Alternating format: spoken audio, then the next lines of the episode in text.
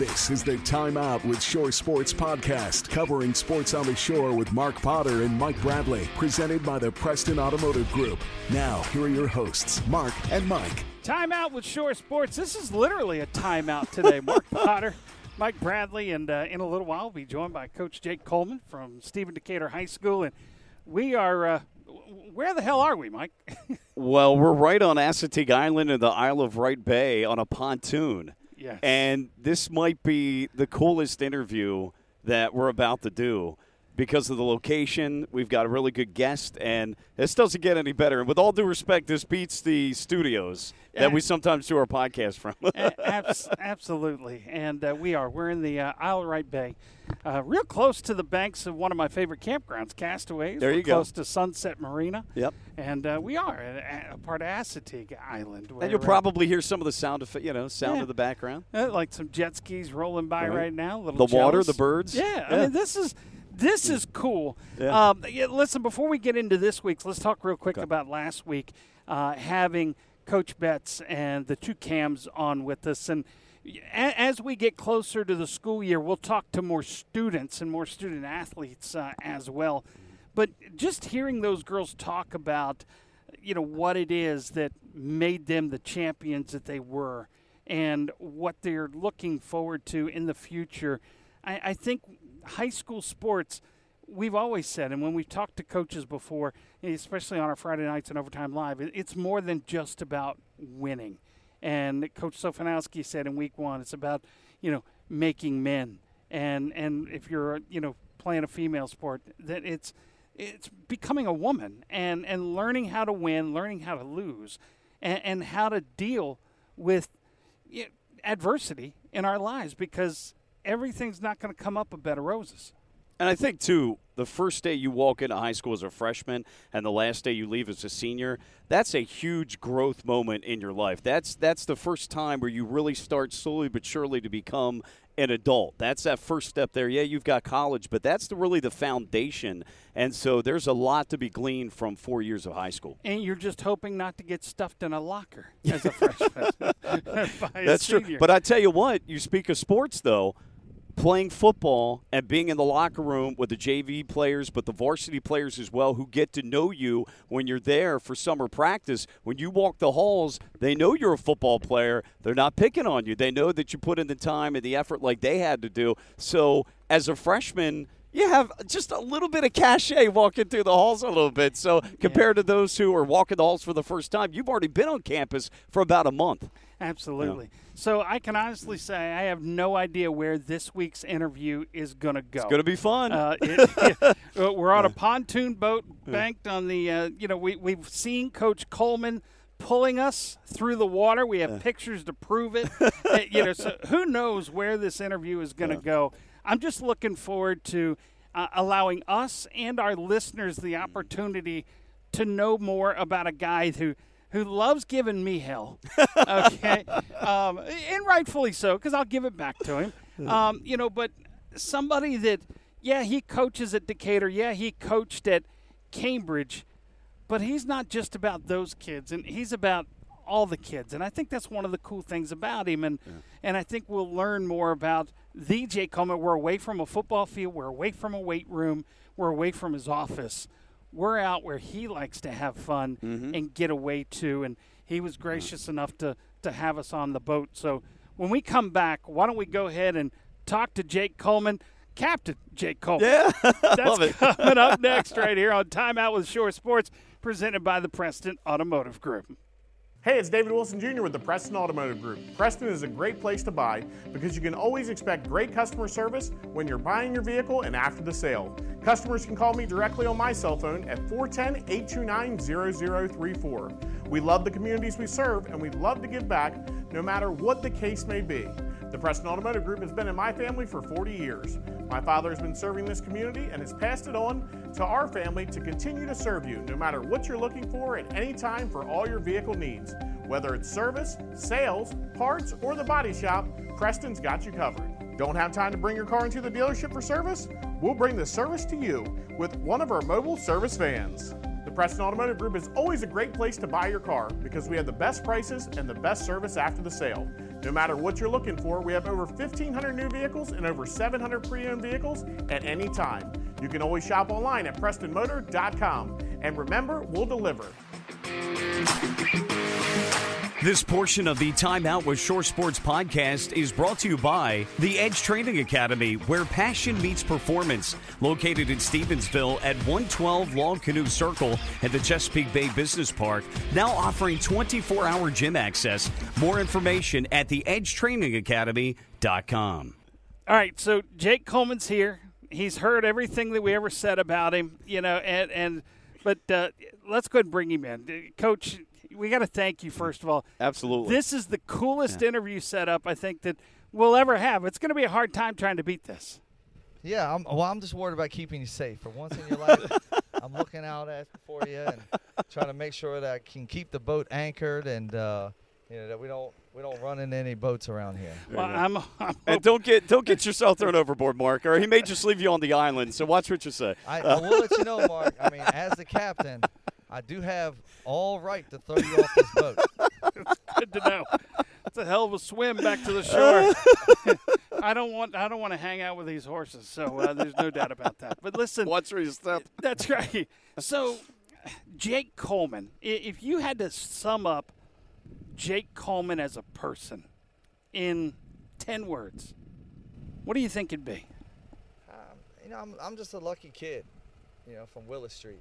Sorry, I'm a lucky yeah. lucky yeah. kid from Willis Street. You know, I just that's it. You know, I just been very blessed. You know, throughout my life. So we talked uh, for those that aren't familiar with Overtime Live. Uh, back in the fall last year, a year ago, uh, we did a series of shows uh, just where we got to know the coaches, and, and you were, I don't know, week five, week six with us um, of mm-hmm. the program. And a lot of people that are listening to the podcast now didn't listen back then, and shame on them. So you talk about I'm just a kid from Willis Street, Willis Street in Cambridge, and yet we're on your boat now. You live down here in Ocean City, but you've come a hell of a long way to get here. Yeah, yeah, and I you know I owe that to my family. I, I first of all I come from a very strong family that's got great community ties, and uh, you know I, I, I was very very blessed uh, to be in a great community growing up as well and uh, you know I was I was very very lucky to, to be a, a kid in Cambridge and uh, you know I, I, trust me I know how far I've gotten and and uh, it's good. Um, it's you know when you graduate college I think all of us think that okay we've made it. And uh, and and you know that that not always is the case. And uh, you know so finally there's a you know there's a point in my life where you know starting to not have to live paycheck to paycheck and and starting to be able to enjoy things. And uh, you know, I haven't lost my grind or anything. I mean, I, I want to stay here, so I know that you know we we gotta we gotta have success in order for that to happen. So. Was there a moment when you transitioned down to the beach that it kind of hit you with the transition that now you're at Decatur and it's just a whole different atmosphere here than uh, than Cambridge? Was there a moment uh, that sticks out for you? Um, I don't know. I don't know if there was necessarily a moment. It's been a lot of moments. Mm-hmm. Um, you know, it's definitely a different environment. Um, at the same time, though, you know, I still consider myself, you know, a kid from Cambridge. I still consider that home. Um, it's kind of, you know, I kind of get to enjoy um, a different side of life now, and uh, it's been nice. Uh, so, you know, I don't know when it hits you. I mean, you know, we just, me and my wife just recently just bought a house. And so, you know, you kind of become an official resident of uh, Worcester County. So I think, uh, you know, that, that was definitely a, a, a different feeling. Sure. Um, you know, next year, or sorry, next year, this up in a few weeks, you know, we're going to have our first scrimmage of it against Smyrna in Cambridge, and I think that that'll be the first time that it'll kind of hit me. So yeah. it may be in a couple weeks. Yeah. You know, yeah. when I'm on the other sideline, um, you know, against Cambridge. So when you look back, Cambridge, mm-hmm. you know, and uh, I mean, let's face it, the, the Cambridge is all over the news nowadays. They've they've got troubles, uh, and Cambridge in every town has troubles, no matter where you are. But life wasn't easy for you in Cambridge. You talked about how you didn't live on the streets, but but no. you hung out with you know, so you hung out in some pretty tough neighborhoods. Yeah, well, I'm a, I'm a kid that came, you know, from poverty and stuff, and uh, you know, my mom and dad uh, were great. My father was a waterman. My mother uh, worked uh, at Napa Auto Parts, and uh, you know we we've we've you know whenever you're a waterman's son, you kind of go through the ups and downs of the seasons, depending upon if you're catching crabs or not, and and uh, so you know I've been through those things, and uh, you know I don't know. That's that's really where I cut my teeth as a as a young kid, and and really you know that's where I learned how you know got tough, and I you know got that you know learned how to grind. Uh, but if it wasn't for the support of my community and my family, you know I would never have gotten this far. You know, trust me, I'm as big a you know kid that messes up as anybody. So you know, I'm very, very lucky. I was, I've been given a lot of second, third, fourth chances. So I feel very, very fortunate. You know, I, I sit there when I talk to kids. I, I, you know, I speak to them from experience. I don't try to talk to them like, like I've never done anything wrong. Uh, I probably have done everything wrong. You know, honestly. So, uh, but you know, coming up, again, I just I was lucky that I had a lot of hands that kind of helped me out and and got me to this point. And uh, you know, coming down to Worcester County was a good opportunity for me to kind of fly the nest a little bit, go out, and uh, you know, sometimes you start thinking, okay, I'm from here. Um, I've obviously gotten a lot of help from a lot of people. You know, can I go somewhere else? And can I, you know, am I any good? Or was I just a product of my environment? You know, so I, I think that question, you know, was a little bit in my mind. But you know, even that being said, I you know I had kind of looked at it and I said, well, I, I don't know if I want to go back into the college game, and because uh, I, I I really did not enjoy the recruiting and whatnot, and and I didn't know, you know, I thought, well, okay, I'll probably just you know, coaching Cambridge my whole life, uh, but in the back of my mind, you know, there was one program that you know coach knox years ago kind of was mentioned hey i'd love to have you come down here. You know he saw something in me and it's weird how life happens. It was like you know you put something out there, and then all of a sudden, you know, you somebody else says something, somebody else says something, and then all of a sudden, um, you know, our assistant superintendent um, in Dorchester County is not hired, um, you know, in Dorchester, which was just a, a unbelievably like shocking move, um, and you know he was scooped up very quickly by Worcester County, and you know the rest is history. The rest is history. They had an opening, and he knew a guy, and I happened to be that guy. So, talk with Jake Coleman out here on Isle of Wight Bay uh, in Ocean City on the on the banks of Assateague Island right now, and getting to know Coach Coleman uh, before he got into coaching football. And you know, I just I think it's important to take a look back. We'll continue this conversation with him coming up here in moments on Time Out with Shore Sports, presented by the Preston Automotive Group. This portion of the Time Out with Shore Sports podcast is brought to you by Midshore Exteriors, handling your roofing, siding, and gutter needs across the shore. Every detail matters, so let the Master Elite GAF certified and Shingle Master Roofers take care of your home or business today. More info at midshoreexteriors.com.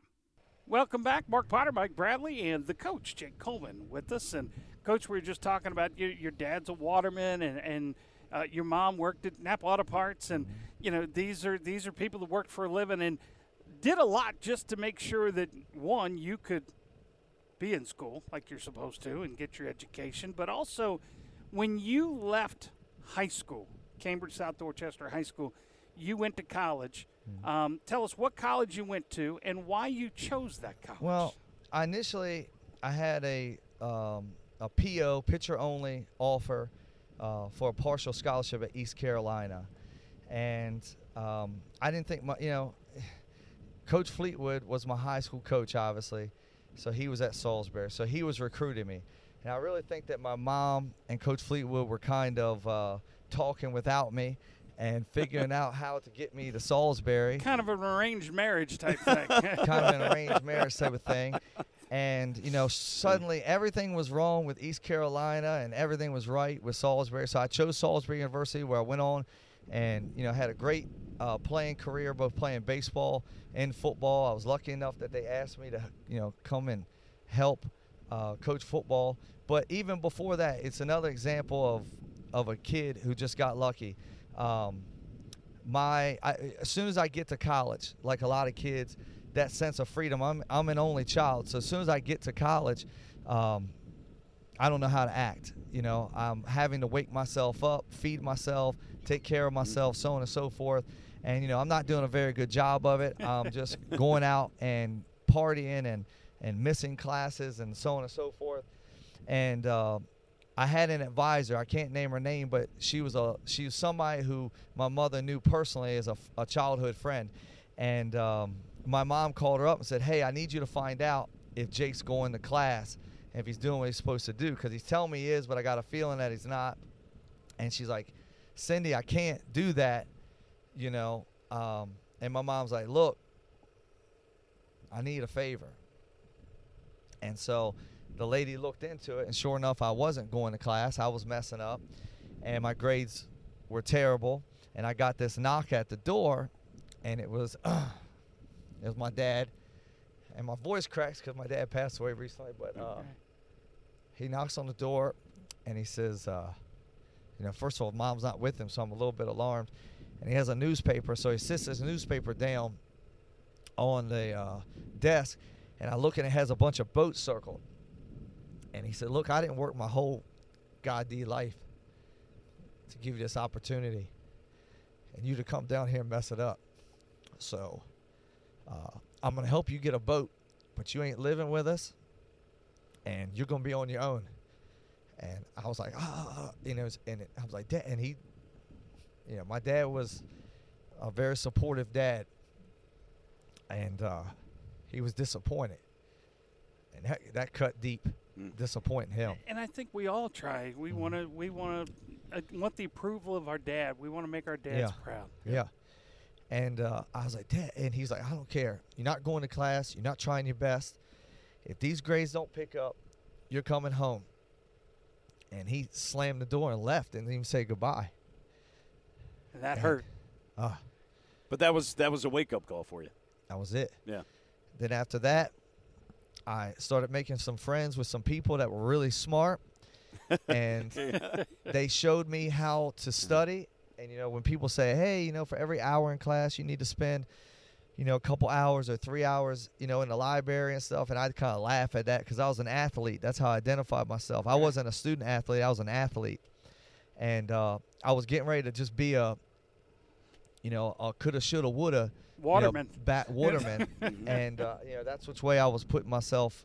I was pointing myself in that direction. So, you know, again, you know, without that moment, you know, then, then, then I, I, I don't, I don't graduate college. I don't set myself up, you know. And there's been a lot of other situations in my life uh, where different people from Cambridge have reached out to me, and they have helped me uh, just when I tried to mess up, you know, uh, mess it all up because I have a self-destructive nature. So, um, you know, I'm blessed. I'm blessed. So when you ask me to describe myself, that's it, man.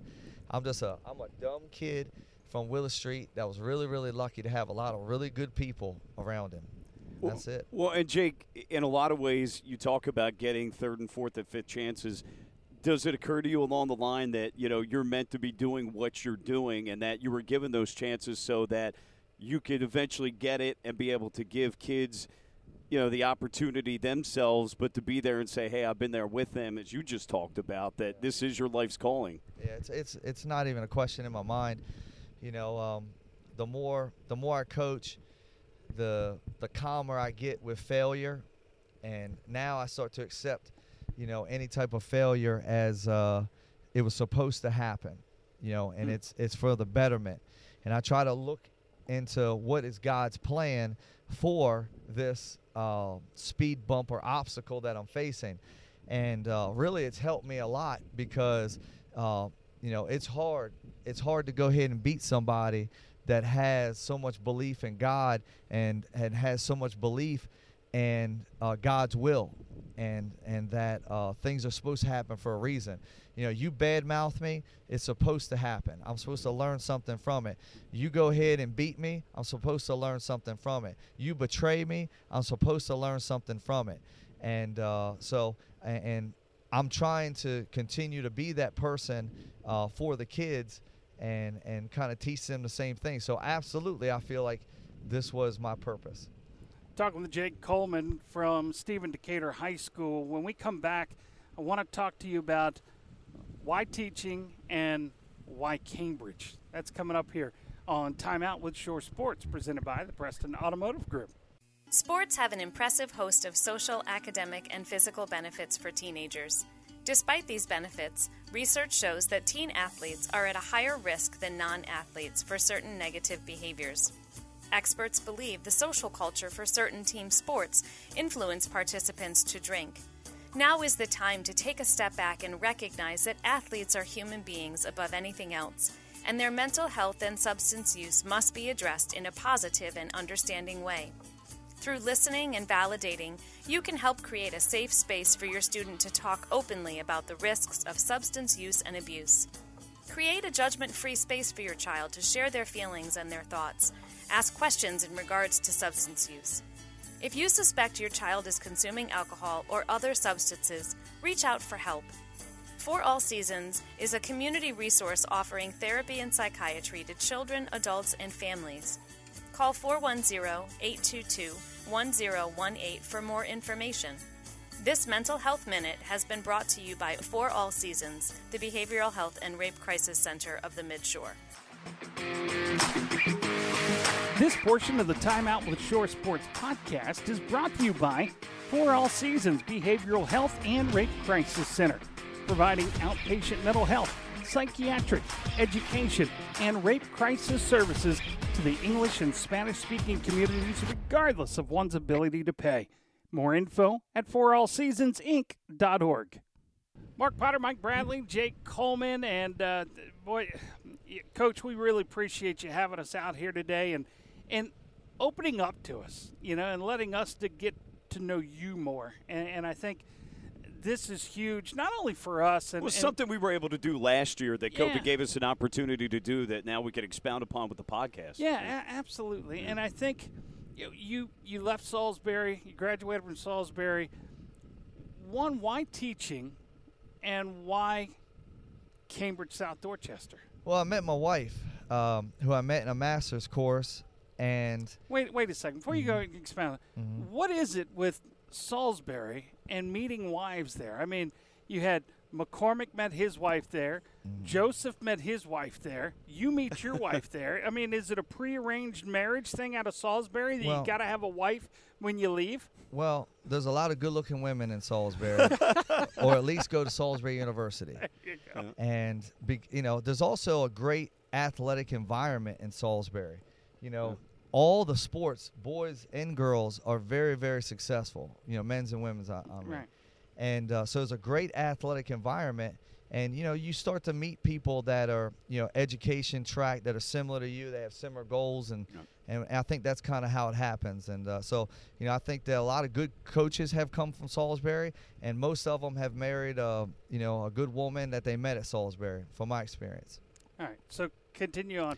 well, I met my wife, and uh, I met her in a master's course. She's originally from New York, and uh, you know she went to school and, and played sports up there, and so she came down. She was living at the beach and uh, working at Smitty McGee's, and um, you know I saw her in a class, and I was like, oh my god, like I don't know who that is, but I want to find out.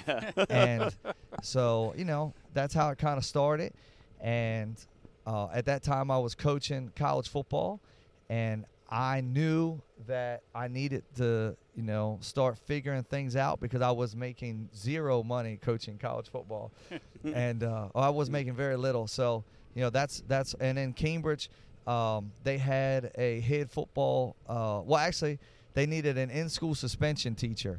So I got hired to do in-school suspension, and I was still coaching football at Salisbury at that time. And then um, the football coach before me, uh, Scott Dotson, he stepped down, and they needed a coach. Uh, but I was only 23. I was way too young. I was not nearly qualified enough to do it. And uh, you know, when I spoke to them, I I kind of told them this is what I need, and um, you know that's how I kind of became. Uh, at that time, the youngest head football coach in state history. So let's find out about your That's- game. I mean, what uh, you know, what pickup line did you use on your wife? Uh, it was real easy. I said, uh, I said, "Hey, um, in case you miss class, or I miss class, do you want to exchange numbers so we can get up and down and figure out the work?" And she was like, "Sure." So she Smooth. she missed she missed class about two weeks later, and she called me about the work, and I answered the phone because I had saved her number. He said, "Yo, no, I, I said, "Hey," I, I was really. She was like, "Hey, I'm, you know, I missed class the other day. I didn't know if, uh, you know, what what we were doing." I was like, "Oh man." She's like, "What?" And I was like, "I thought you were calling because you wanted to go out." and she was like, "You want to go out?" I was like, "Yeah." She was like, "All right." So there it was. the rest I was wondering if she had missed class on purpose or not, but that was the purpose of your question. or if she'd missed class with you. Uh, no, definitely not. Definitely you not. You didn't want to get another knock on the door from Dad at that point. no, I tell you what, I got lucky. She came down here from New York, and the rest of these dummies never never spotted her. So I uh, I got lucky. now, what sports did she play? She was a basketball. Uh, well, she's from a little high school in upstate New York called Del High, Okay. believe it or not. So she did basketball, soccer, cheerleading. Um, I think she even did. Well, no, she her mom was the field hockey coach, but she didn't play field hockey. So she did a oh, and swimming. Sorry, Okay, and okay. swimming, and she was really, really a, a, a high level swimmer. And of course, she went on to you know coach a few of the state championship teams at Cambridge, um, in I- swimming. I, that I did not Oh, know. no. Yeah, No kidding. Yeah, yeah. Wow. For a while there in Cambridge, I, I went. She went from being, you know, Jake Coleman's wife to I became Melanie Coleman's husband. Husband, right? and they were, they were like, "Oh, you're from here?" I'm like, "What do you mean am I from here?" We've got Jake Coleman with us. We're going to go back to uh, coaching high school football. You heard him talk about how he was the youngest in, in history. We'll talk to him about that next. Did you know one in five youth live with a mental health condition? For All Seasons Behavioral Health and Rape Crisis Center offers the highest level of mental health care to children, teens, and adults. Our therapists provide counseling for everything from depression, anxiety, or addictive behaviors. Our psychiatrists offer medicine based treatments, and our victim advocates provide support for survivors of sexual violence. For All Seasons is here for you. Visit www.forallseasonsinc.org. This portion of the Timeout with Shore Sports podcast is brought to you by College Placement Consulting, providing invaluable college planning and high school guidance from sophomore through senior year. Let the dedicated professionals at College Placement Consulting help your child prepare for college. Go online to schedule a no obligation appointment now at collegeplacementconsulting.com. Timeout with Shore Sports. This truly is a timeout today, and I want to thank the Preston Automotive Group for you know I'm driving their well they are.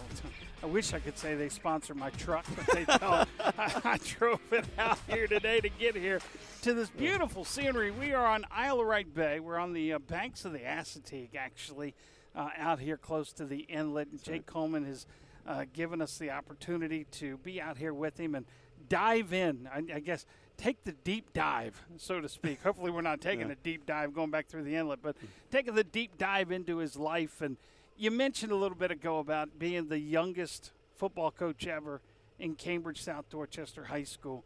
You know, I, I think younger guys, kids at that point relate better to the younger people. Would you agree with that? No, Okay. because the the group that I had my first year. now I was the youngest in the state history at the time, not just at Cambridge, but that first year, they looked at me like I, you know, had two heads. they didn't care what I did in high school.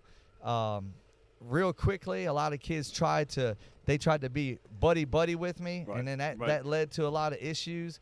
So uh, yeah, no, it was not easier. Yeah, it would have been easier as an assistant coach to relate, but not as the head coach. Did I- they think you were going to take it easy on them because you were similar in age? I don't know what they thought. I think they thought I was an idiot, which I was at the time, and they were right. so I mean, I, honestly, I can't fault them. But it was one of the most talented teams I've ever had that first year. We could have been very, very good. A lot of people don't realize my first game I coached was against Ben Tate, and uh, at Okay. Snow Hill. And I swear to you, I felt like we shut him down. And I looked and he had 360 yards rushing. Uh, but then we go out in week eight, I believe, and we beat a seven win James M. Bennett team. We onside kicked six times in a game and got five of them. A no lie. they only had the ball for one minute in the first half. We we were getting it back every single time. Hoot Wow. was frustrated. we got very very lucky. We upset uh, a, a Bennett team that was way better than us, uh, just rolling the dice, and that gave us at three wins on the season. That gave us a playoff berth. Believe it or not, at three wins. So I had to tell a three-win team that was all geared up to play basketball, hey. Um, we made the playoffs, guys, which they were not excited about. And then I was like, hey, look, you know, it's this is great, blah blah blah. You guys earned it. And they're like, what do you mean? We had three wins. And I was like, well, I was back in my mind. I'm like, God, this is such a I'm a, I'm terrible at this. And uh, so they said, well, who do we play? And I said, well, we play Snow Hill and Ben Tate. And the kids looked at me like they did not want to play football. I said, but don't worry. I got the greatest game plan ever. I'm telling you, we're going to upset them. It's going to be the greatest upset in, in the history of the state. And of course, they all like, okay. So we went out that day, and you know, we we did have a great game plan. And believe it or not, we played Ben. We played Snow Hill. Of course, I guarantee you they didn't even practice for us because they beat us. I think fifty some to seven in the regular season. And uh, we go out there, and we're winning the game through three quarters. At the end of the third quarter, we are beating Ben Tate Snow Hill team. We're up by five. They let Ben play in the fourth quarter. No, Ben Ben was playing, but you know they were very they look they were formation oriented and they weren't going to show anything to the next opponent. Sure, sure. So we knew what they were going to run. and- Predictable, and, they yeah. were running it. Yeah. And we were just getting lucky, and they were kind of having a bad game. I think the kids weren't ready to play uh, at that moment. But anyway, we go to set up for a field goal, and Hunter Wessels is about to kick a field goal. He's a great kicker for us, and he kicks the ball into the end zone, but he kicks it eight yards deep. They had a kid that was on the goal line. He backed up into the end zone. He catches the ball, okay, and he runs it out and runs it for a touchdown. Now, Mark, mm-hmm. what should have happened on that play? Well, if I remember correctly, that's a touchback. That's right. Should have been a dead ball. Any ball in high school football that enters the end zone, regardless if it's a punt, kickoff, or missed field goal, is automatically a touchback. Mm-hmm. Well, I didn't know this. I had just come from the college game where you could take it out. Right. This kid takes it out, runs it back. They take the lead. We go three and out the next series. They score. Our kids go back to being a three-win team, and they they of course move on. Playoff officials though didn't catch it. They did not catch it, but to their credit, I did get, uh, you know, an official who was who was officiating the game. Uh, the next morning, uh, I got a knock at my front door. I don't know how he got my address. Uh, he came there to apologize, Wow. and he thinks that like the call like could have it, you know, it it it was a game changer, a momentum shifter right. and everything. And he and I didn't even know the rule at that time. He sat there and he was all apologetic. I'm like, I don't know what you're talking about. And he's like, listen, and he explained it to me. I didn't know. Now I, I have to ask you: as the season went on, though, were you able to get the kids to buy in and not look at you with three different heads, or was that just a challenge throughout the year? I I can I can't claim any success in that season at all. I mean, I remember standing on a hill and thinking to myself that these three kids that were giving me problems, I'm gonna run. I told them, I said, look, you're gonna run this hill till one of you quits.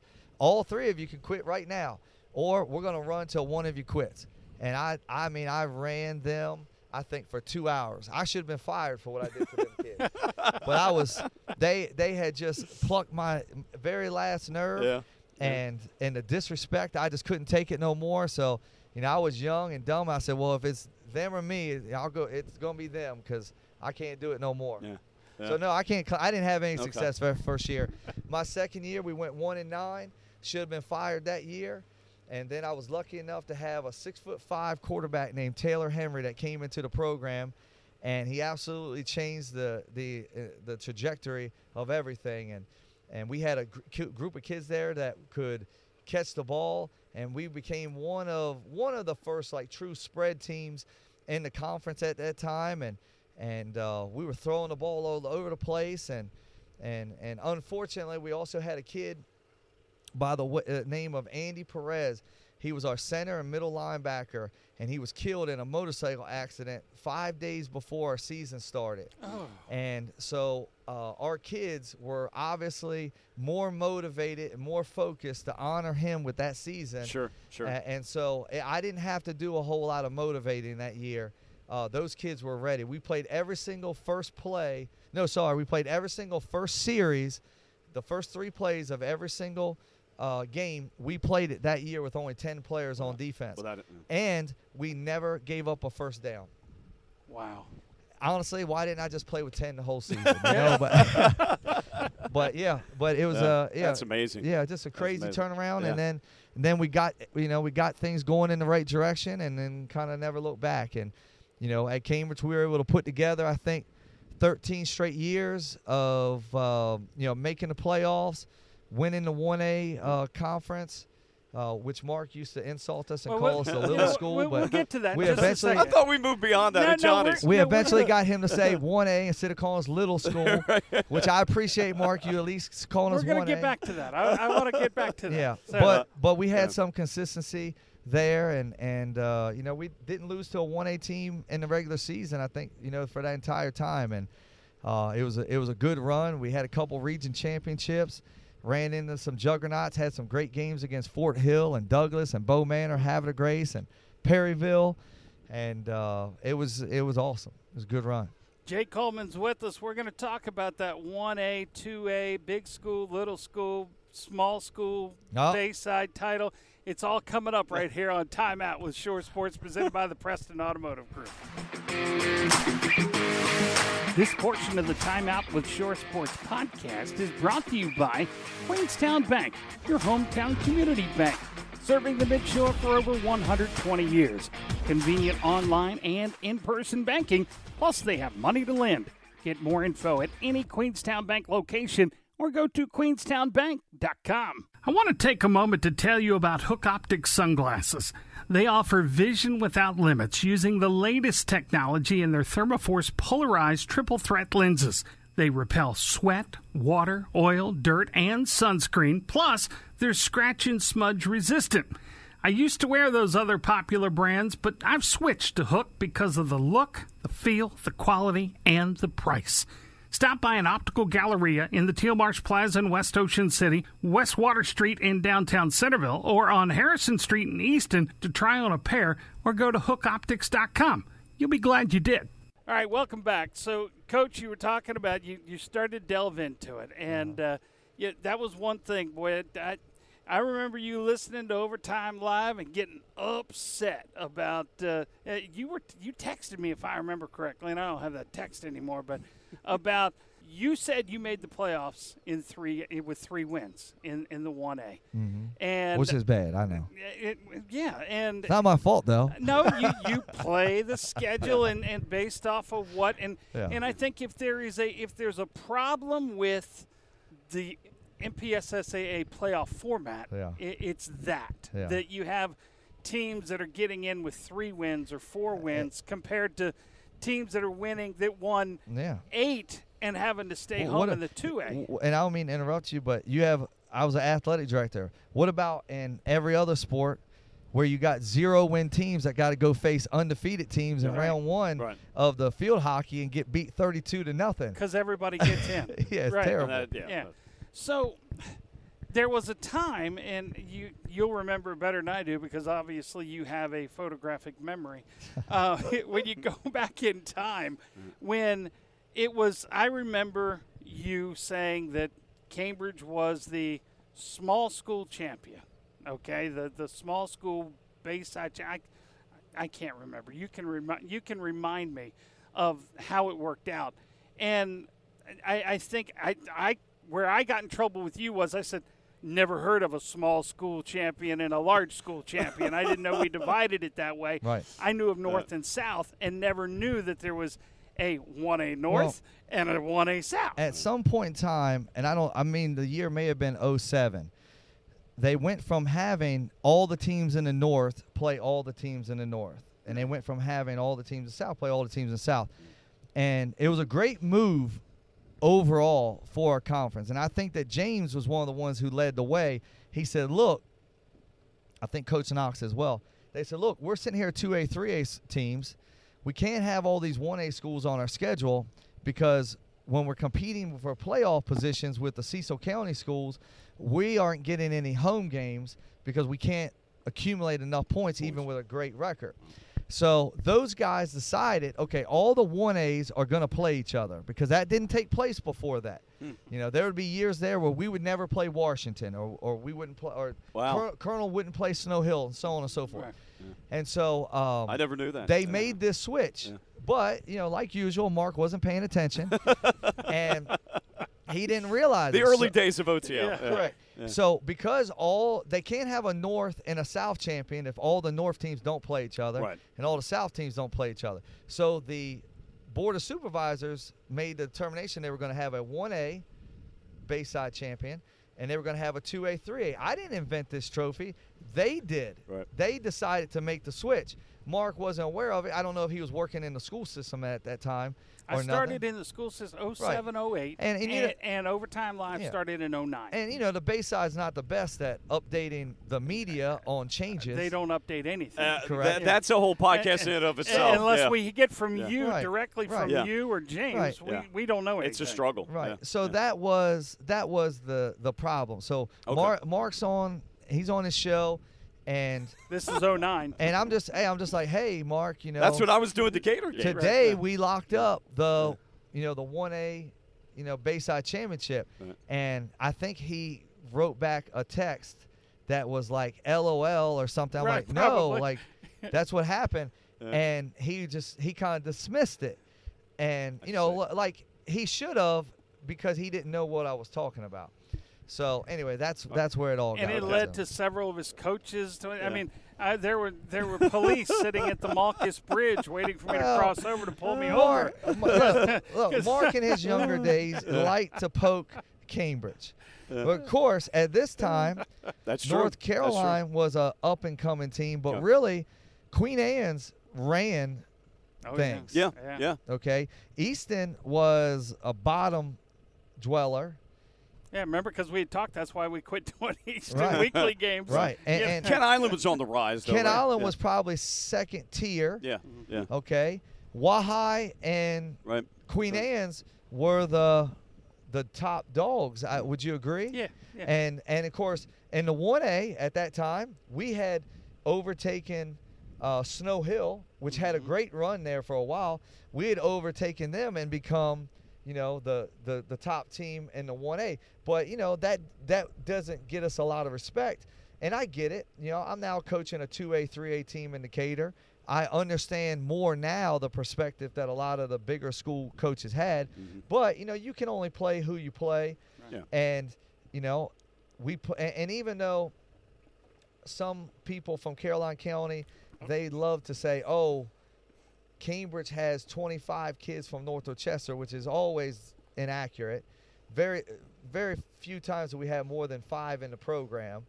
Um, but regardless, um, they also don't understand that the middle school, North Dorchester Middle School, does not that line that determines if a kid's a North Dorchester Middle School student is different, believe it or not, than the line that determines if they're a North Dorchester High School student. Really? So there would be several kids that would play Cambridge Little League, go to North Dorchester Middle, and then come to Cambridge South Dorchester to play football. But a lot of people thought, oh, they're North Dorchester kids, right?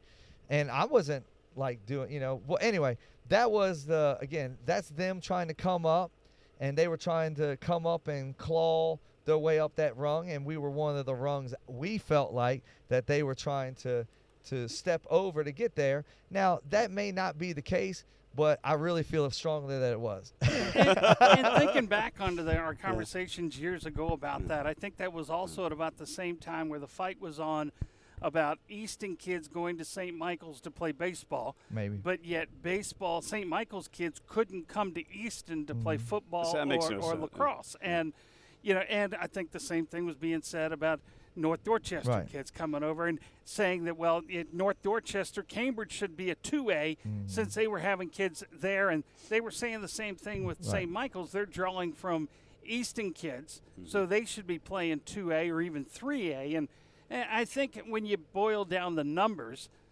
you know, I, I get it. I see why people would say that. But, But conveniently, Mr. Potter, he seems to always somehow he can't hmm. he cannot even think hmm. of a Colonel kid who came oh, to North Caroline to play football. For some reason, this just escapes his memory. But if he, if I'm not going to name kids, but there's been quite a few. But they, you I can have think of one. you have, well, exactly. You have thought of one. They have. You have He played for me yeah, on the you- baseball field. Exactly. You can't. You can't. He won't say that on overtime live to save his life. in Lenave. with- uh, Well, and and when I started to do overtime live, coming from you know working down here full time at the shore and doing Decatur games for three years, which was a blast for me.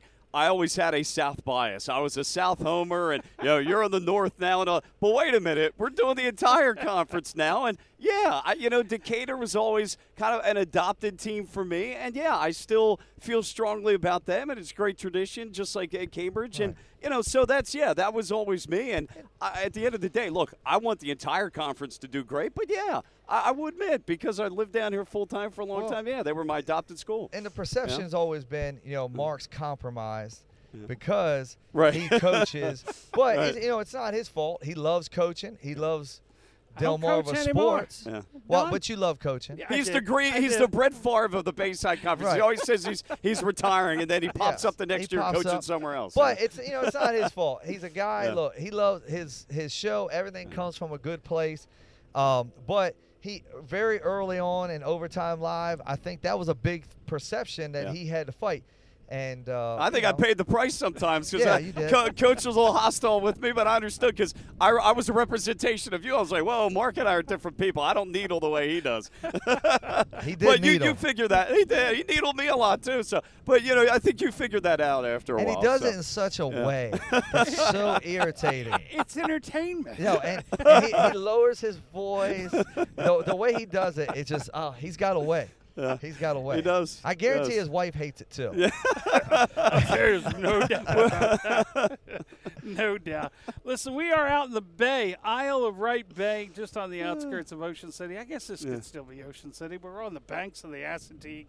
Uh, we're going to take a quick dip, and when we come back, we're going to continue to talk with Coach Colvin here from Ocean City, the head coach of the Decatur football team. That's more coming up right here on Timeout with Shore Sports. This portion of the Timeout with Shore Sports podcast is brought to you by Perrette and Moy Therapy Associates, located at 460 Main Street in Stevensville. Let Rick Perrette and the staff get you back to feeling new again. Accepting most insurance policies, so step away from the pain by calling Perrette and Moy Therapy Associates at 410 604 2982.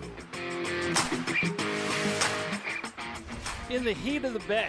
You know, it's nice to be able to jump into the water a little bit. Get, Yeah. Get the get the water up Be- to the uh, cool. the knees. What? What?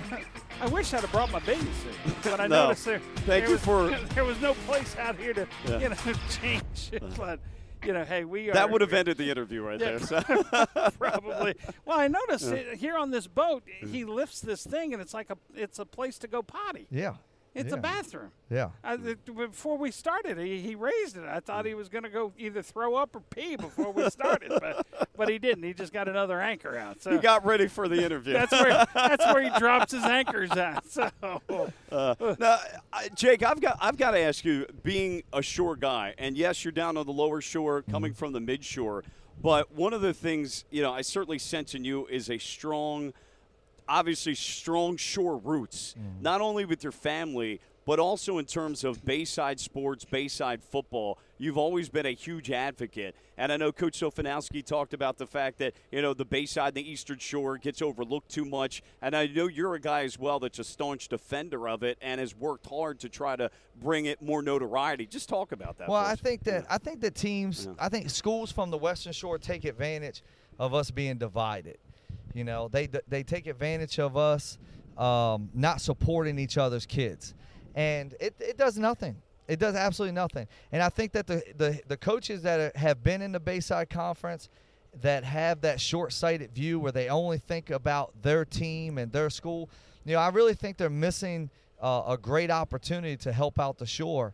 And uh, and, and you're never going to get the recognition you need until you come together and you really truly build something. So just like you know, Mark has built Overtime Live, and you you guys are, have built your your website, and you're doing things to help promote sports and shore sports. You know, we've been on the other end trying to do the same thing to bring coaches together. I know Coach McCormick, you know, he he helps run the coaches. Um, association and, and we do the Eastern Shore Bowl and we've tried to get our kids more exposed to different all-star games. You know, for a long time now we couldn't do I like it's like what do you got to do to get a kid in the big 33? Right. Right. You know, I had a kid lead the state in touchdowns, couldn't even get a spot. So, you know, we had to say, okay, well, you know what? We're going to let the Baltimore Touchdown Club, okay? We're going to let them have that and then we're going to focus over here with this other All-Star game and and with the Maryland State Crab Bowl.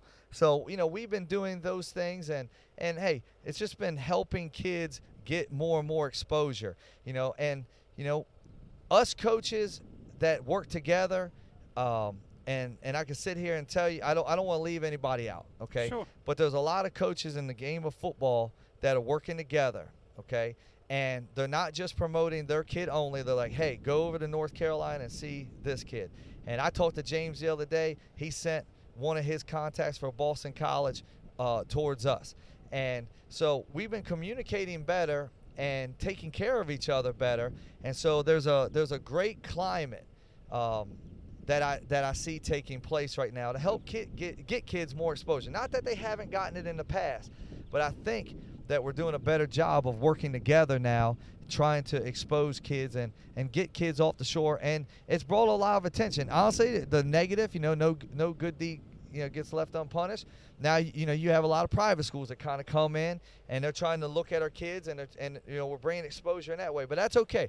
You know if a kid leaves the shore to go to a private school and he goes out there and he gets a scholarship you know why would we feel bad. Yeah, yeah, we all want. Hey, I would love to have London Drummond and Zion Shockley playing on my Decatur yeah. football team last year. Okay, it would have been a problem for some people. Okay, right. but I'm very excited that those kids are able to go out there and get those scholarship opportunities. It's it's great to see Dante Trader, you know, go from Delmar over right. to McDonogh and and get the opportunity now at the University of Maryland. That's going to happen every so often with certain kids uh, we have to know that that's a part of the game. It stinks when you lose a kid, okay? But uh, at the same time, though, um, it has brought a lot of good attention. You know, those kids going there, having success, has also brought attention towards other kids as well. So uh, we got to continue to look at ways to building it.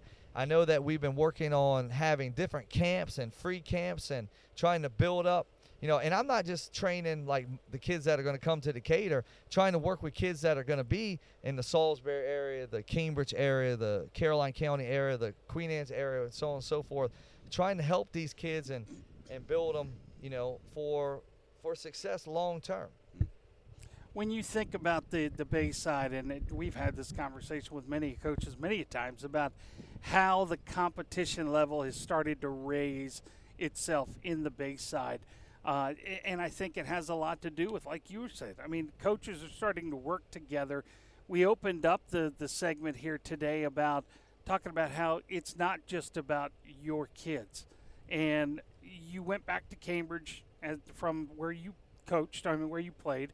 You went back to Cambridge as a coach. You've come down here to Decatur now, and you are helping with these camps. And I think, yeah, we, we know why you do it, but why you? Why why is it so important to you to make sure that other kids get an opportunity? Well, I mean, what's my purpose then, you know? If I'm not here to help somebody, you know, it's going to be a really worthless life. And so, you know, trying to help people, trying to build relationships and uh, you know, look, you could take like doing a free football camp okay? You go out there, you help some kid. Why do I do it? Because people did it for me. You know, I go out there, I run a free football camp.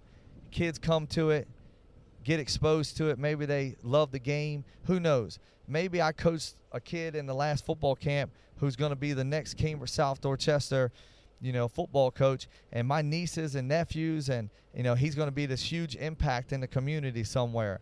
Uh, so you know, just extending our reach and building the branches of our tree and making making sure that we, you know, we take care of each other is so important for the whole area. And you know, long past I'm I'm uh, long when I'm gone, I want my impact to to still kind of carry on. And so um, you know, it's kind of it's that's what it's about. You know, giving back. I was I was going to say, you know, interestingly, you talk about that in legacy.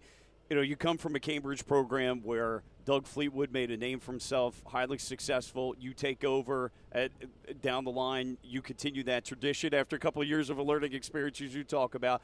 You come to Stephen Decatur, where Bob Knox, for a long time, had a very successful program. You got the field named after him, the stadium named after the superintendent. But in terms of what you want to leave behind at Stephen Decatur, what specifically would you like to be known for as Stephen Decatur when all is said and done? Uh, you know, I you know I just want to be a guy who left an impact, and that's it. You know, I want to be a person who treated people fairly. You know, regardless of what they look like, regardless if they were rich, poor, middle class, blue collar, whatever, and you know that's it. You know, I want to be somebody that made the conference better, where the area I was better in, and and that's it. And then I can sit here and enjoy these days on the beach and stuff, and not have any, you know, uh, demons in my closet, and uh, and go ahead and you know just give back. And it all comes back to what we talked about, you know, three segments ago. You know where I've come from, and everything. So you know that's what I hope to do. I'm never going to try to be Doug Fleetwood. I don't try to talk like him. I don't try to walk like him. I don't try to talk like Coach Knox. I don't try to walk. I don't. I I try to be Jake Coleman. And if I was going to be any coach, I try to be you know, after the the image of my grandfather, who was a longtime coach in the community. He's the person I admire those those guys, but he's the person that I have that that connection and that that love with more so than anything. So I always think about you know what what he would do in certain situations uh, when dealing with community members, you know, or dealing with kids and whatnot. So uh, you know, just trying to leave a, a, legacy that you know. And if you go to Cambridge, uh, you know, Mike and Mark, it won't take you long to find a Coleman, and it will take you even less time to find a Coleman who's coached kids. So, you know, again, it's just part of the family legacy. Well, for me, learning and Mark learning, talk about your grandfather then, because obviously coaching lineage comes from him.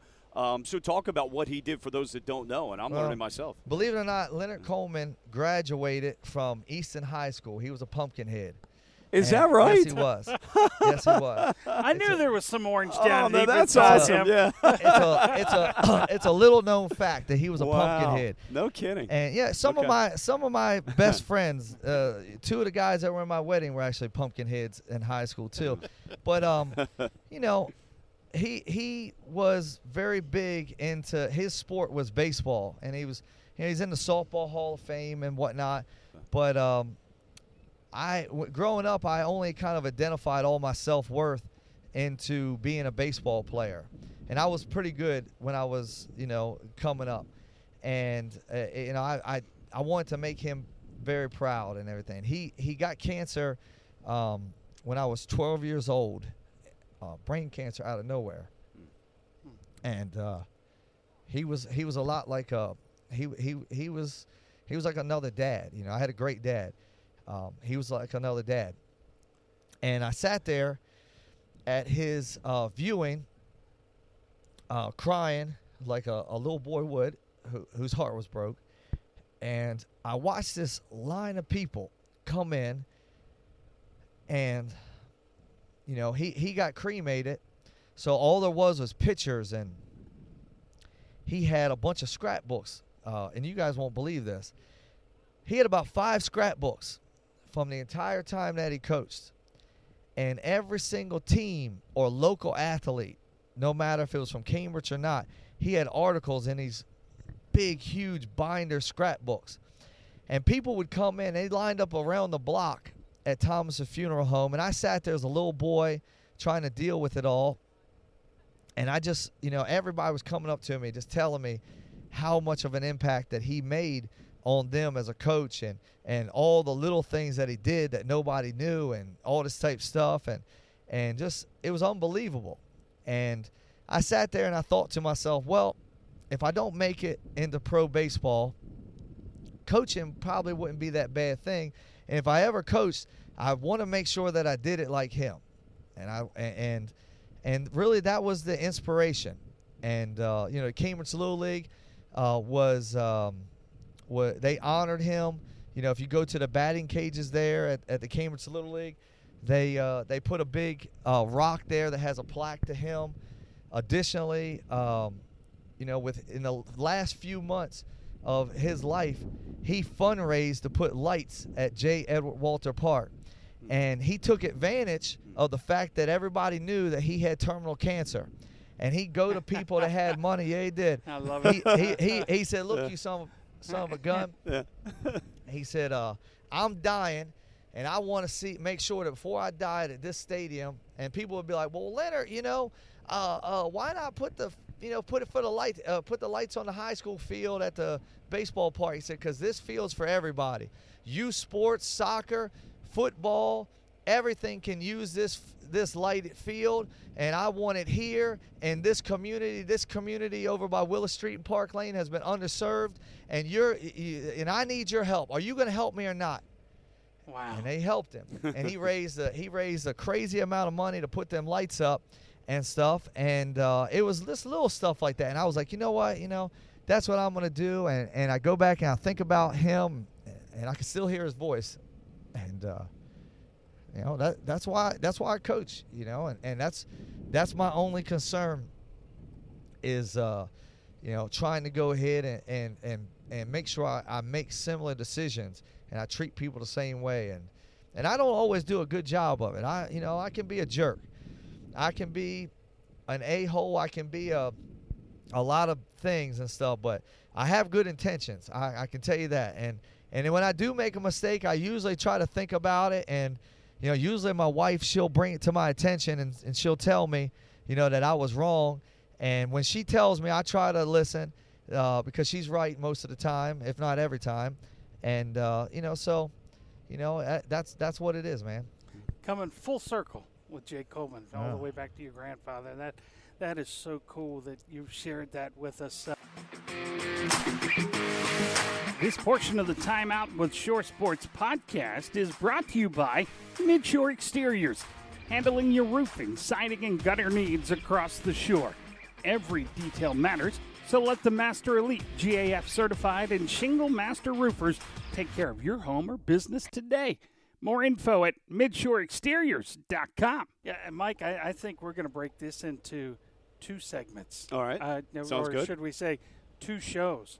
Um, part one, part two, because this has been absolutely amazing. Um, and uh, yeah, so I, I think what better place than to stop week one is right here. Um, for, for next week's podcast with uh, Coach Jay Coleman, uh, we're going to talk about Stephen Decatur and the challenges of taking over for the legend Bob Knox and what it is that uh, Jake had to deal with there. Uh, and we're going to delve into uh, Jake and his life now. He's got kids, and let's find out about his family life and what it was like. His, his he had a kid that was playing at Cambridge South Dorchester High School when they were making the move, and and things Yep. like that. I think, yeah, this has been a, an amazing opportunity to uh, talk with Coach Coleman out here on the Isle of Wight Bay. And the good thing is, is we're going to get another week of that. If only we could stay here the whole time. And, We and got plenty to talk about. Yeah, we could we can make several shows. That's for sure. So uh, again, hey, make sure you share this podcast. Uh, share the link out there if you uh, picked it up via Facebook or Instagram or Twitter, what have you. Share it so more people hear about it and know what we're doing.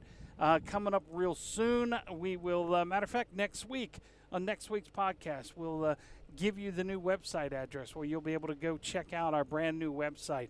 We'll have all that and more uh, coming up. Anything you want to close with? I'm waiting for part two. Can't Yes, wait. looking forward to it. Oh, and in part two, we'll talk about the new head coach at Cambridge South Dorchester. We have that too. That's right. Nobody knows about that, Oh. right? I bet Jake does. we'll talk more about that coming up right here on Timeout with Shore Sports. Thanks for tuning in. We'll catch you next Tuesday. You've been listening to the Timeout with Shore Sports podcast with Mark Potter and Mike Bradley, presented by the Preston Automotive Group. Look for another Timeout soon here on ShoreSportsMD.com.